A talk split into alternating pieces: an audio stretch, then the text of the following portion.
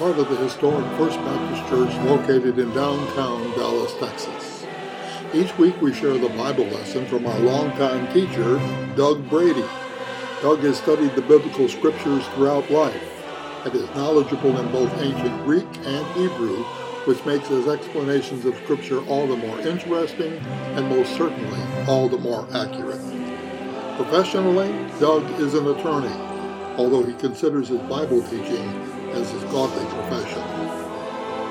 We have been in a study of apostasy as a part of our ongoing study of the book of 2 Timothy. Class teacher Doug Brady is carefully giving us the meanings of this book and the subject of apostasy in the church. This is the fifth lesson in the study of apostasy and is very important for each of us as Christians to understand.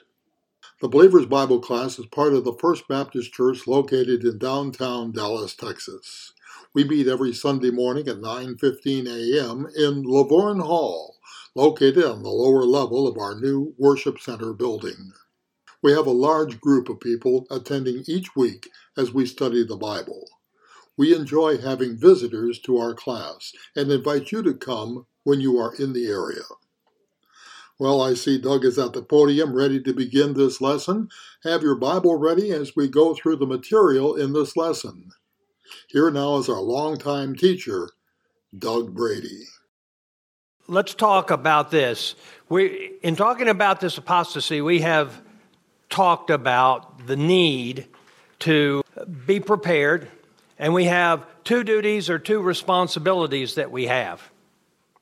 Who can tell me what the first of those responsibilities is? What? Watchman. To be a watchman. That's exactly right. Good job, Don. To be a watchman. And a watchman involves certain things. What's our second responsibility? Warrior. To be a warrior. Exactly right. And we've been talking about that in Jude chapter 1, verses 20 through 23, and we have talked about two aspects of this position as warrior. Number one, they need to be building themselves up in the faith. And the faith is what? The body of doctrine, the scripture, the truth recorded in the scriptures. Number two, they're to be doing what? Praying in the Spirit. Now, we're going to look at the rest of those things today, and it is my plan to get to talking about revival at the end of the lesson. And we need to talk about it. And if I can just tell you, if we don't get through it today, we'll do it next Sunday. Let's look real quick at this passage in Jude. We've looked at building yourselves up in the most holy faith and praying in the Spirit. Now I want you to look at something. Let's go to the next slide remember that this is a syntax in the Greek that is opposite from the English. You always put the main verb English first and the participles following. You notice they put the main verb keep in the middle after the participles of building and praying. But this is the central theme, which is the foundation. The foundation of this verse. And I want you to look at it. This verb keep is an aorist active imperative. It's not a suggestion, it is a command. It is uh, something that is action that can happen here, here, and here at various points.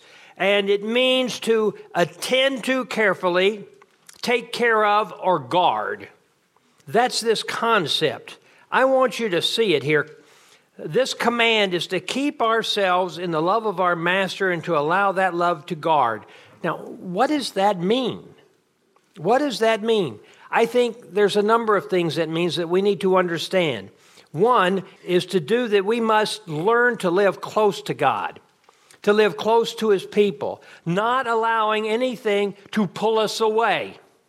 In Deuteronomy chapter 30, verse 16, notice it says this In that I command you today to love the Lord your God to walk in his ways and to keep his commandments and his statutes and his judgments, that you may live and multiply, and the Lord your God may bless you in the land in which you are entering to possess it. Notice, to keep. keeping the people in the commandments of God. If you look at John 14 23, Jesus answered and said to him, If anyone loves me, he will keep my word. My Father will love him, and he will come to him, and our abode will be with him. Notice, they are living together. We want to be living with the Lord. Can we do that here? Absolutely, we can. The Holy Spirit of God is indwelling us. And that's what He wants us close to Him all the time. That is part of the keeping in His love. So, to keep in the love of God involves these things. Number one, cultivating our love for Him. How do you cultivate your love for Him? Well, by giving Him the opportunity to demonstrate His love to you. Now, what does it say in 1 John about God's love? We love, why? Because He first loved us. You see, we, this is something that God has done that I think is very, very important to understand. Let me give you first a human example. In Ephesians, when it talks about the relationship with the husband and the wife, does it command the husband to love the wife? Yes. Does it command the wife to love the husband? Yes. No. Well, there's something wrong. No. You just don't understand. You Amalekites never learned this kind of thing. God made the woman so if her husband loves her, she cannot help but love him back. Why is that? because it tells and explains to us that when God loves us, we cannot help but love Him back. You have, we're made that way. And that's the thing we need to recognize. We give Him the opportunity to demonstrate our love for Him. Husbands, you ought to take a cue by that. You want your wife to love you more? Love her more. As we allow Him to demonstrate His love for us, our love for, for Him actively grows. And we can't, we, we can't really help it. But notice that we don't have to win God's love. Some people say, well, if you want my love, you got to earn it. No, not with God. We don't deserve His love, but He loves us undeservedly. And we need to recognize that. In fact, we are already in the love of God, and we're instructed to stay there. How do we, though, demonstrate our love for Him? Oh, very good, Don. He's the first time he's answered right this whole morning, but he's by himself, I mean, by himself. But how do we do that? Well, Jesus says it over and over and over in John 14, 15. If you love me, you will keep my commandments. John 14, 21. He who has my commandments and keeps them. Notice that word keep again keeps them is the one who loves me. And he who loves me will be loved by my Father, and I will love him, and I will disclose myself to him. Once again, in John 15, 9 and 10, just as the Father has loved me, I have also loved you. Abide in my love. If you keep my commandments, you will abide in my love, just as I have kept my Father's commandments and abide in his love. Now, I have to tell you, this week I was praying that God would give me a good example that I could show you of this. And this week, He gave it to me. There's a woman I know who's desperately in love with a man, and the man loves her just as much. But early on in their relationship, something terrible happened. He was arrested and charged with a crime. He was falsely convicted and put in prison for 34 years until finally they learned that he was innocent and released him. But during that time, did that woman keep her love for him or did she leave him? She kept it for him all that time, believing him, supporting him, encouraging him. That is a perfect example of what that passage says keep yourself in the love of God. That's what we need to be about, no matter what. All right, let's move on to the next thing. And I thank the Lord for giving me that example. Waiting anxiously for or looking for the mercy of our Lord Jesus Christ to eternal life. Let's look first at this phrase, waiting anxiously for. It's proskodidkomai, and, and prosdikomai means to expect the fulfillment of promises, to expect the fulfillment of promises. But many times in the Greek word, you notice that that's a long word, prosdikomai.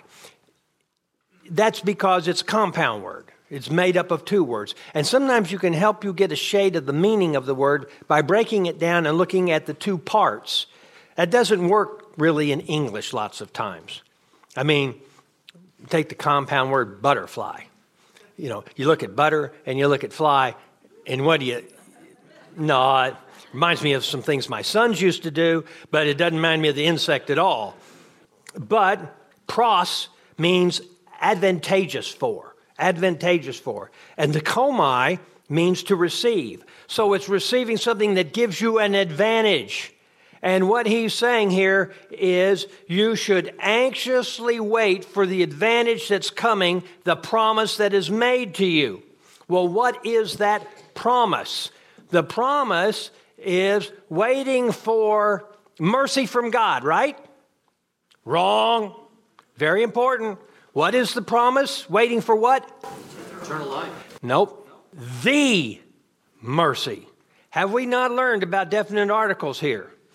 The mercy. Not just mercy in different positions, different uh, situations, but the mercy. When they have the mercy, what is the writer expecting you to know? What that means? The mercy. What does it mean? Well, let's break it down because you look at it first, you're going to find what is the source of the mercy? The Lord Jesus Christ, right? That's possessive of. Now, we're going to have to go a little deeper in the grammar here, but I'm going to try and explain to you something that gives the rich meaning to this. To eternal life. This word to is a very small Greek word in Greek, just like it is in English. In Greek, it's eis. And eis is this preposition. Now, nouns in the Greek are declined.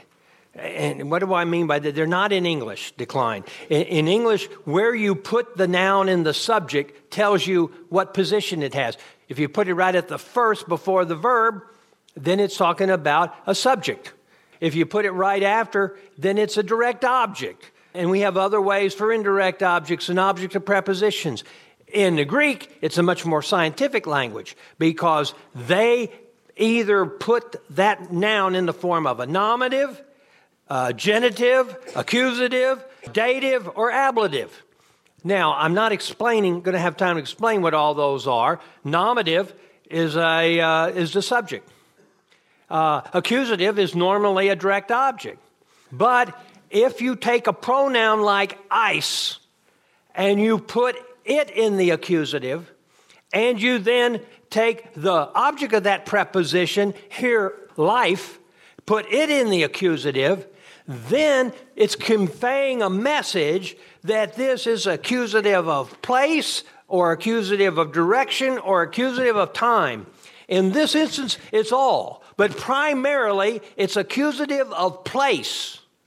What do you mean, place? The place where you're going to be, the place of direction where you're going, the place during the time you're going to be taken. This is talking about Jesus coming back for us. That's what this is talking about. And when you boil it down, you can begin to see that. And so this is what's going on, and this is what's important. His mercy is used here has does not have to do with salvation from hell and eternal damnation. He's not talking to people who need salvation from eternal damnation.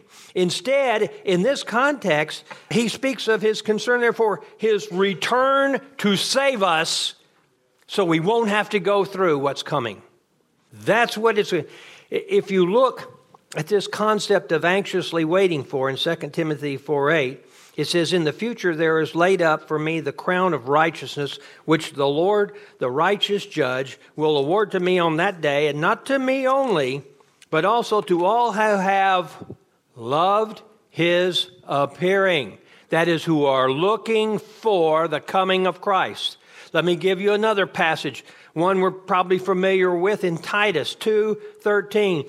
We are looking for the blessed hope and the appearing of the glory of our great God and Savior Christ Jesus. I am expectantly looking for the mercy of the Lord Jesus Christ because these days of apostasy will go from bad to worse. You know, it's interesting that word bad always seems to be progressive because, uh, you know, 10 years ago it seemed bad, but now it's gotten worse. But it's bad now and it's going to get worse. It's not going to get better.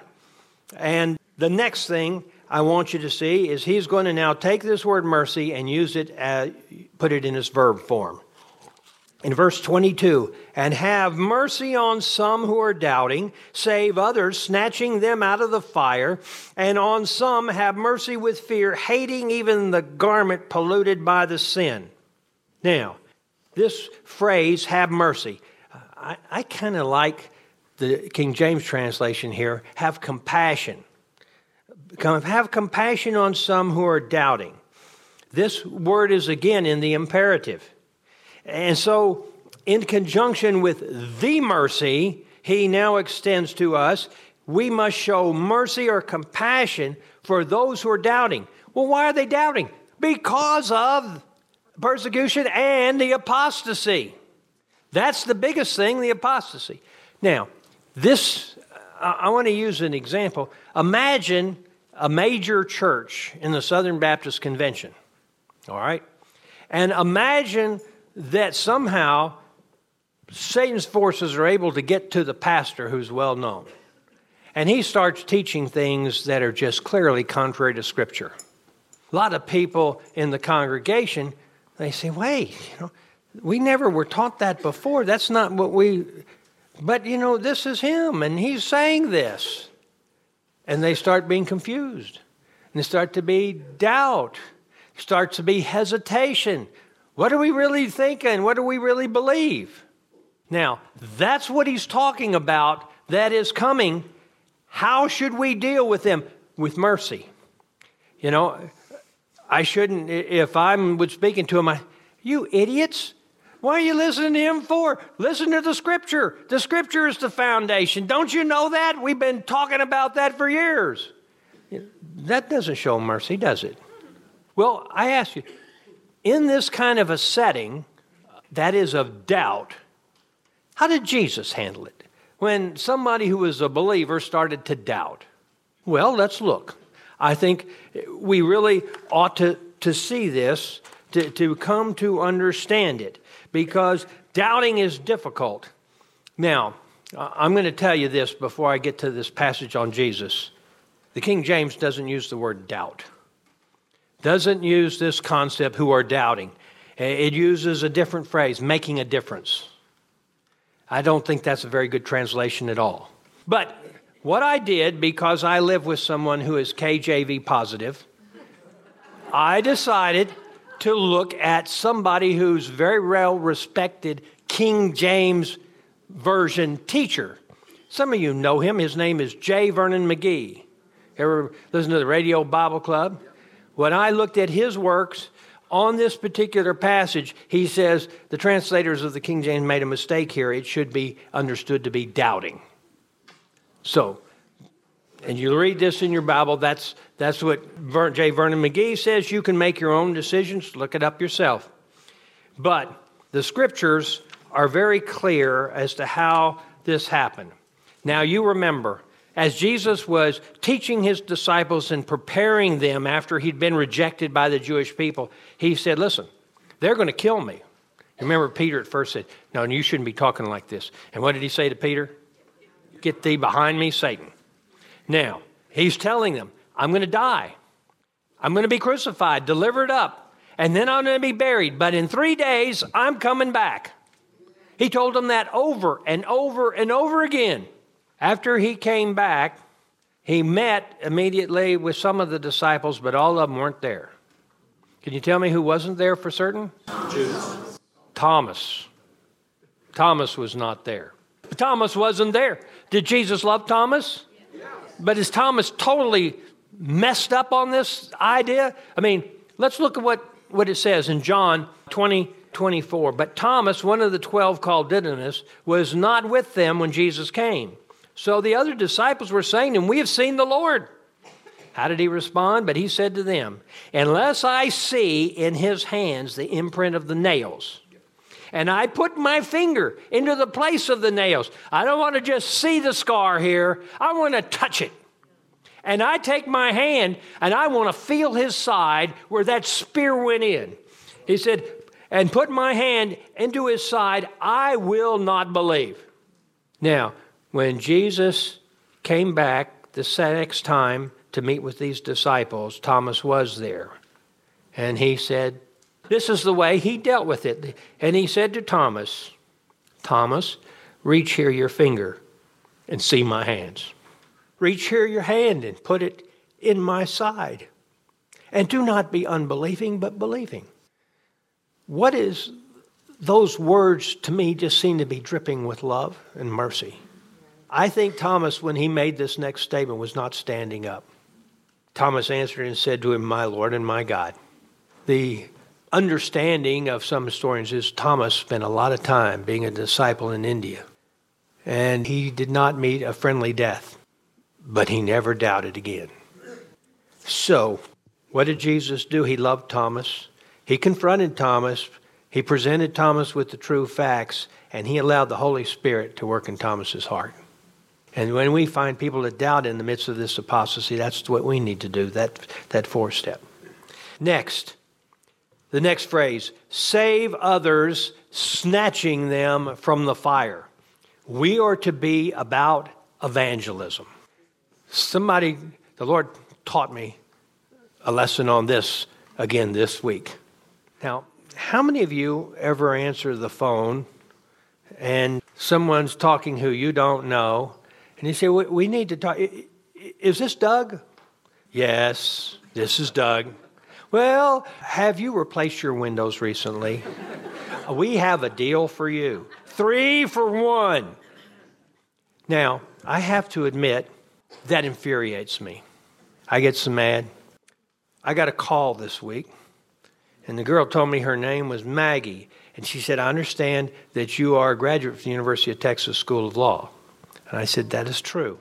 Well, we are trying to collect money for fellowships for those students who are currently in that law school who can uh, be able to work some on these fellowships to help causes that are helping our nation and important to our nation. And I said, Yes, such well, well, for like achieving social justice. Can you believe what was going on inside of me? But I was told this is an opportunity, Doug, you need to start using. And I said, Well, Maggie, let me ask you this question first. If you died tonight and you stood before God and He said, Why should I let you into heaven, Maggie? What would you say? Well, there was quiet for a minute. And then she said, Well, I would tell him that I'm saved and I try to do good things and some other things. And she said, Tell you the truth, I just got out of the hospital. I almost died. And she told me a little bit about that. And I was concerned with her answer. And the Lord gave me another way. I said, Well, let me tell you how I would respond if I died and He asked me that question. And I was able to lay out the plan of salvation for her. And then I said, Can I pray for you? And she did. I, allow me to do that. Now, I have to tell you, the next night I got a similar type call, not the same. And I said, Can I ask you this question? Sure if you were to die tonight. Have a good day. Thank you. Goodbye. Okay? That may happen too. But God's now told me, Doug, these are opportunities I'm giving you. They want to talk to you. You talk to them. And so we are told, save others. Now, that word save, what do you think is the mood of that verb? Is it subjective? Is it declarative? Is it uh, interrogatory? or is it imperative? It is a command. Now, notice, snatching them out of the fire. What does that phrase imply? What is it you think it is saying? Now, this word, snatching, It's the Greek word harpazo. Frank, you ready? Dawn, where else in the scripture does this Greek word harpazo appear that is so important to understand? Oh, is it first, second, second Thessalonians four, uh, chapter four, verse 16. 16. I have to give her to that on Frank because that's where it talks about the rapture, that he's coming to rapture us. Frank and I have been trying to figure out questions to, to uh, stump her, and we keep failing. And I'm going to keep trying, Frank. But anyway, this word means to seize or to carry off, which is what exactly he's going to do to us carry us off into heaven with him as a husband who comes to get his bride. There are some people, though, we think are hopeless. You know, snatched from the fire. There's no chance. We've tried with these people, and there's just no chance they're ever going to be saved. I lived with that for a long time. As a child growing up, I was considered myself someone who was an evangelist, should tell others about Christ. People in my uh, elementary school, I would take them to places like camps and stuff, and so they could get saved. And I would work with them and help them. But I used to talk to my fa- grandfather, whose name was V.E., my paternal grandfather, and he would say no. And I would talk to him over and over. My sister Julia would do the same thing. My mother would do the same thing. To no effect whatsoever from the time I was very young up until the time he died, I was unsuccessful in ever convincing him that he needed to be saved. But seven days before his death, my mother took one more chance. And she explained the salvation plan to him, and he said to her, Kay, I cannot do that. If I did that, I would be a hypocrite. And I hate hypocrites. And she looked him in the eyes and she said, Dad, Jesus died for hypocrites just like you. And he invited Christ into his life. Snatched from the fire. That's what we need. You can't ever give up because who is the one important in those kind of meetings? The Holy Spirit, exactly right. Not you, not them, the Holy Spirit. And you never can know the exertion of the wooing of the Holy Spirit, and that will happen. We need to think that that's part of what the warrior's plan is. Now, finally, here on this hating even the garment polluted by the flesh. Now that sounds kind of harsh. On some have mercy with fear, hating even the garment polluted by flesh. Doesn't that sound strong to you? That sounds awfully strong. That doesn't sound very tolerant to me. This word polluted means to defile or to stain. The concept here, described as the flesh, speaks of the sin nature in us. Some people want to say, no, it's just talking about sexual immorality. No, it's not. It's talking about the sin nature, and it's talking about God's view of that. If you search other places of the scriptures, God talks about this, and He says it's like a stench coming up to my nostrils. It ought to smell foul to us. You know, there are times in my house when Julie seems to be able to smell much better than I can. And she'll say, I don't think you ought to go in the kitchen. That trash can smells horrendous. Now, what that means is you need to go in there and you need to take out the trash. But she's smelling it way over here, and I, I can't smell it. And I get up close and open it up. Ooh! But, you know, when mushrooms have sit out, that, anyway. I want you to see that that we need to see sin as God sees it. Does God love the sinner? Yes, he does. But he hates their sin. I mean, think about it. To me, the worst example, or the, the farthest reaching, did God and love Adolf Hitler? He hated what Adolf Hitler did, but he loved him and he died for him. But Adolf Hitler rejected salvation, and because of that, he's going to spend eternity in hell. Of course, I'm assuming he rejected. I didn't know what he did in his last moments before he died, but we need to see that sin to God is repulsive and sickening. Now, these are the seven responses that we should evidence in the face of apostasy. This is how we fight back. These four things. Before we look at them, let's look at, for a moment at this prayer that he concludes with. At the end of his book, Jude prays this way Now to him who is able to keep you from stumbling and make you stand in the presence of his glory, blameless with great joy, to our only God and Savior, through Jesus Christ our Lord, be glory, dominion, and authority before all time, now and forever. How many of us pray and say, We want everyone to understand your glory, majesty, dominion, and authority? Maybe we ought to start doing that more. You know, here's a guy who grew up with Jesus Christ. Now, notice, he's able means he's capable and he is strong. He can do it. To keep, now this is a different word than the keep we've looked at before. This is phulasso, and it means to keep a watch or to guard over. And he's going to keep us from stumbling so that we can stand firm. This word stumble is a alpha privative. It means not to be able to stand firm, to be exempt from falling and then that's what we need to see. And He wants us to be in His presence. That's in the face of. Can we be in His presence before we're raptured or die? That's a, a question we need to answer. Now, here's the thing people who say no, they're looking at it physically. What is the disciples' mistake constantly? They always consider things on a physical level. We need to consider on a spiritual level, we can be in His presence. He wants us in His presence, and we need to strive for that. And so these are the things we need to be about building ourselves up in faith. We need to understand praying in the Spirit. We need to know we should be anxiously waiting for our Lord and Master. We are to have compassion on doubting believers. We're to seek to save non believers giving the Holy Spirit a chance to work in their hearts, and we should be hating sin, the sin of both, and being really appulsed by it. Now, I have added an appendix to the lesson notes. And we're going to try and get through this. I don't know if we'll make it all today. We're going to talk about revival. Revival is a subject that both believers and unbelievers are discussing today. And we need to come to understand. And there are excesses on both sides of this discussion.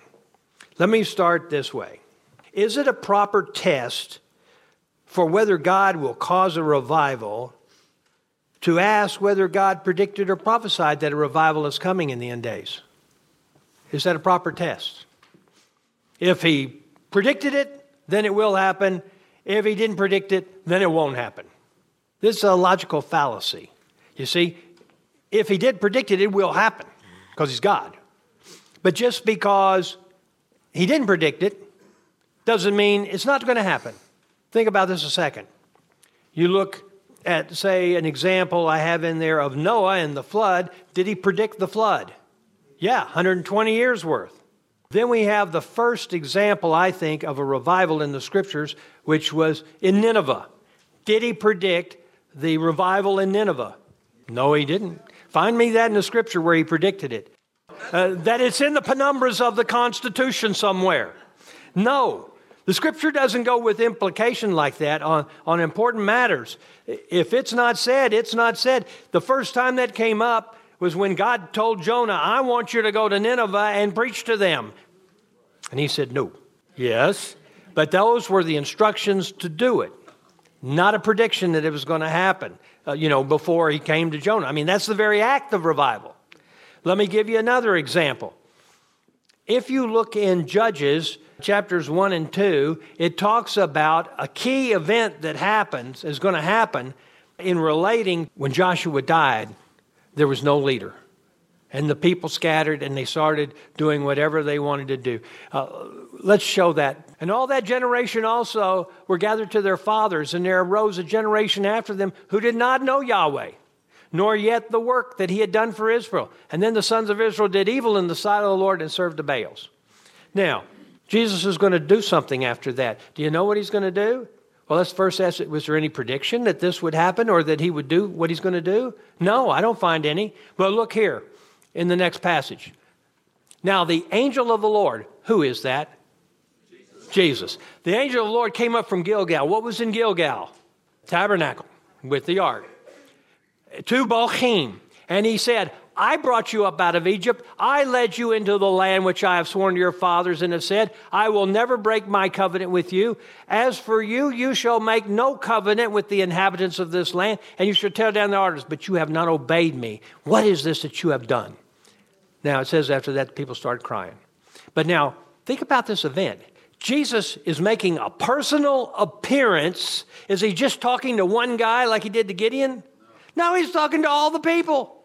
They're all gathering, following him. What is, what's going on here? Was it predicted?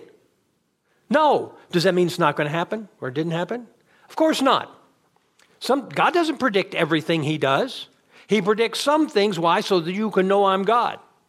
So to say, well, a revival is not predicted, that doesn't mean a revival is not going to occur. Mark? You know, the words you just read there said, uh, God speaking, I will never break my covenant with you there are those schools of thought out there that God has forgotten the Jews and the covenant is with the church. But here is one of many examples. He has not, and he will not forget them, and there will come a time when he comes back directly for them to save them.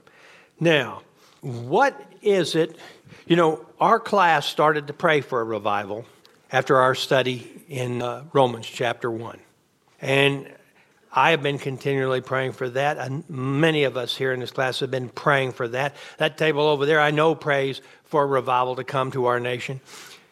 Does God want a revival? Well, it depends on what we mean by that. But does God want a revival? Yes, He does. Look here at 2 Peter chapter 3, verse 9. The Lord is not slow about his promise, as some count slowness now, what promise is it talking about? The promise to come back and get us, the rapture. You could argue, well, he said that 2,000 years ago. It's been 2,000 years. Has he done any? Has he come back? If he hadn't come back in 2,000 years, he's not coming. You're crazy to think he's coming. It's been 2,000 years. Well, how long was it from Genesis 3:15 till he came the first time? But listen to what he says here. He says, the Lord is not slow about his promise, as some count slowness, but is patient towards you, not wishing for any to perish, but for all to come to repentance. What does he want? Salvation for everyone. everyone. Now, whoever the last one is, I wish they would hurry up and make up their mind. But what I want to say here is praying for revival of the kind God uses, that's something that we ought to be doing. And we ought to be doing it at any time. But there's a lot of this stuff going on about revival, and we need to look at it. And I'm going to give you some tests whether a revival is of godly origin or not. Because if all the Christians are praying for revival and Satan can form a false revival, oh, he would love that. Oh, he would love that and we can have these tests. And I've been searching scriptures and going through and trying to find what these tests.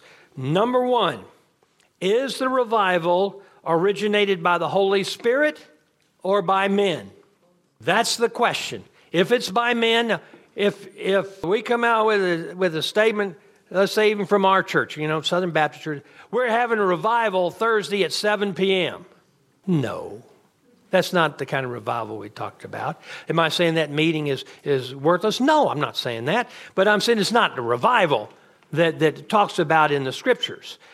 Now, do humans have any say in that?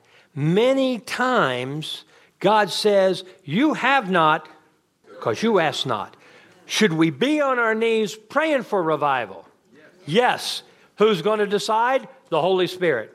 Is he going to move or is he not? Is he going to bring a revival in the midst of this apostasy or not? We don't know. Hopefully, he will.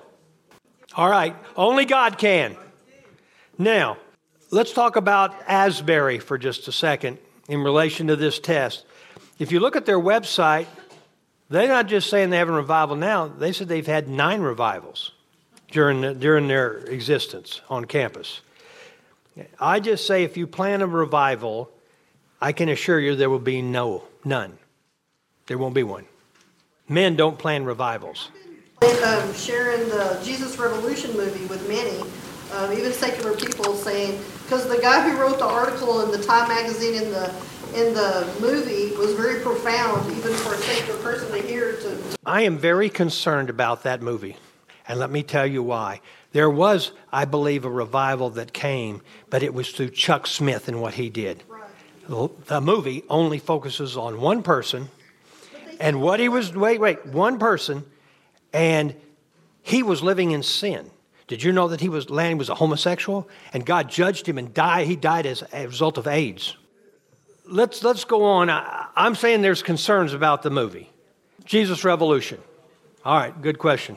Now, do the promoters of the revival claim that Jesus can't return until there's one last revival? If they say that, you know it's not a revival. Now, how many of you ever heard of NAR? Yep, a few of the initiated one. That's the New Apostolic Reformation. It's an unbiblical religious movement that emphasizes experience over Scripture. That's the thing that's coming experience over Scripture. Let me give you an example. You know, the culture in Paul's day was kind of gave no rights to women. So they wouldn't have pastors who were women in Paul's day. But we have a new culture and we're much more enlightened. And so we should have women pastors. What does the scripture say? No. Now you look at our favorite, America's pastor, and I say that derisively, Rick Warren. You know, their church being kicked out of the Southern Baptist Convention. Rick Warren said, I, am leaving the church. But before he did, what did he do? He installed his wife as pastor and others. This now, that's another thing. His, this one of these guys is named Andy Wood. Please don't confuse him with Andy Woods. Andy Woods is a godly man. This guy, you know, if you're picked by Rick Warren. Number two, I used to think IHOP was a place to go get pancakes. but it's also stands for the International House of Prayer, an international house of prayer that's adopted many of the practices of contemplative prayer. You can look at the notes and you can see what they do. Uh, they claim that there must be a worldwide revival before Jesus returns. It's not, that's not predicted anywhere in the scriptures. There's no claim to that. If they claim that, they're, but you see, they are coming from a kingdom now doctrinal stand. The church brings in the kingdom, then Christ will come back. Now, is there going to be a rapture with them? No. There's just going to be a second coming. And we are going to create, the world is going to get better and better and better and better. I know oh, we have so much evidence of that, don't we? I'm telling you, that's what these people, but this, this apostasy is growing and it's growing everywhere. The third test does it have as its doctrinal foundation salvation based on the gospel of Jesus Christ and Him alone? Tim Keller is running it, then no. But that's something important. That's the third thing, the third test I find. Number four, I want you to see does it reach the lost in the sense that it is not exclusive in the Christian arena? If the only one in the revivals are Christian, that's not a revival. It's got revival is about reaching the lost with the love and forgiveness of the Lord Jesus Christ. If you look at Nineveh, you look at Pentecost, you look at Josiah, uh, you look at the Great Awakening in the United States, uh, or the Second Great Awakening with uh, Charles Finney, Jonathan Edwards in the first one, you see people coming to know the Lord being saved. Are there mass salvations going on up in Asbury? I've heard people repenting who are believers and re-giving. I haven't heard that. You know, I'm not telling you, I'm telling you, look and see for yourself. Apply these principles and see. You make your own determination. I'm telling you how to do this because this, I think this is going to break out everywhere. There's going to be people and there's going to be false revivals. And you need to be able to know true or false. That's important to know. Here's the test. So, the next thing, number five, Does it focus on human experience or does it focus on the Word of God? Any revival that doesn't focus on the Word of God is not a revival from God, but a, but a counterfeit. Number six, does it point to and glorify the Holy Spirit or does it point to and glorify the Son of God? Well, now, wait a second. What's wrong with glorifying either the Son of God or the Holy Spirit? They're both God. No, the Holy Spirit never wants glory coming to himself. What is his job? To glorify the Son, not himself. He will never seek glory. He sends glory to the Father and to the Son. That's part of his job description. And if the revival is glorifying the Holy Spirit and everybody's worshiping the Holy Spirit, ah, false. That's number six. Number seven, does it lend itself to emotionalism and charismatic ideology at the expense of sound doctrine? At the expense of sound doctrine. God's not called us to walk in feelings, God has called us to walk in faith. Feelings should never be the guide. Are there times when something that feels good is in fact opposite from good? Oh, yes, we all know that. Next, is there evidence that this revival has been manufactured in the evidence of the flesh or to further an agenda of false teaching or false doctrine? Now, you can look at what's going on in Asbury and see. Look at the lives of the people who are running it and see. Do the research yourself. And you can make the determination. Maybe even more important is this last test. Is it promoting acceptance of sin? Is it promoting acceptance of sin? Can there be a revival led by the Holy Spirit if it's promoting acceptance of sin? You watch Asbury, they're talking about inclusion of the LBGTQ community or other bastions of sin. They are seeking that. One of the th- here's one of the statements that you will hear, and this is one of their talking points, is everyone deserves a seat at the table. What is that? Inclusion. No, the only one who should be having a seat at the table of revival is those who are willing to share their faith and can do that unencumbered by a life of sin. If you're living here, here's a question for you that we need to, to come to. If you are living in, can, let me give you an example. Can you have a good Bible teacher who has a mistress on the side? No, you can't. God's not going to power him. That's a glass with a cockroach in the bottom. That's what that is. And he doesn't drink out of that kind of glass. And so we need to understand that. Now, in this coming apostasy, there's not going to always be people who will be able to explain to you this is a good revival, a genuine revival, or a false one. Now, I wanted to give you the tools this morning so that you could make the decision yourself. But now, will it take a little work? Yes, it will. But has God told us, well, if you become my child, I'm freeing you from all the work. You don't have to do any work. No, he's never said that. In fact, he calls us to the work. And we need to be about being a good steward and realizing what we should do. Let's close in a word of prayer. Father, I thank you for the time that we were able to spend together today studying these important topics. I pray, Father, that you will work in our hearts that you will help us to understand what it is that you want us to see. Help us to come to grips. Sometimes Satan is very good at fooling us, Father, but you know the truth. Help us to come to you and ask you what the truth is and to allow you to show us in your word what we should know and how we should be. Father, I just want to thank you for the chance to be able to share these things with my friends. I hope they don't take offense at me. But I have to speak the truth, Father, as you've instructed me.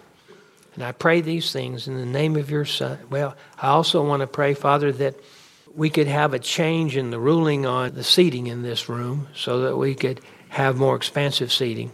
And I pray that you'll work in the hearts of those who will be making that decision. Pray these things in your Son's name and the power of your Holy Spirit. Amen.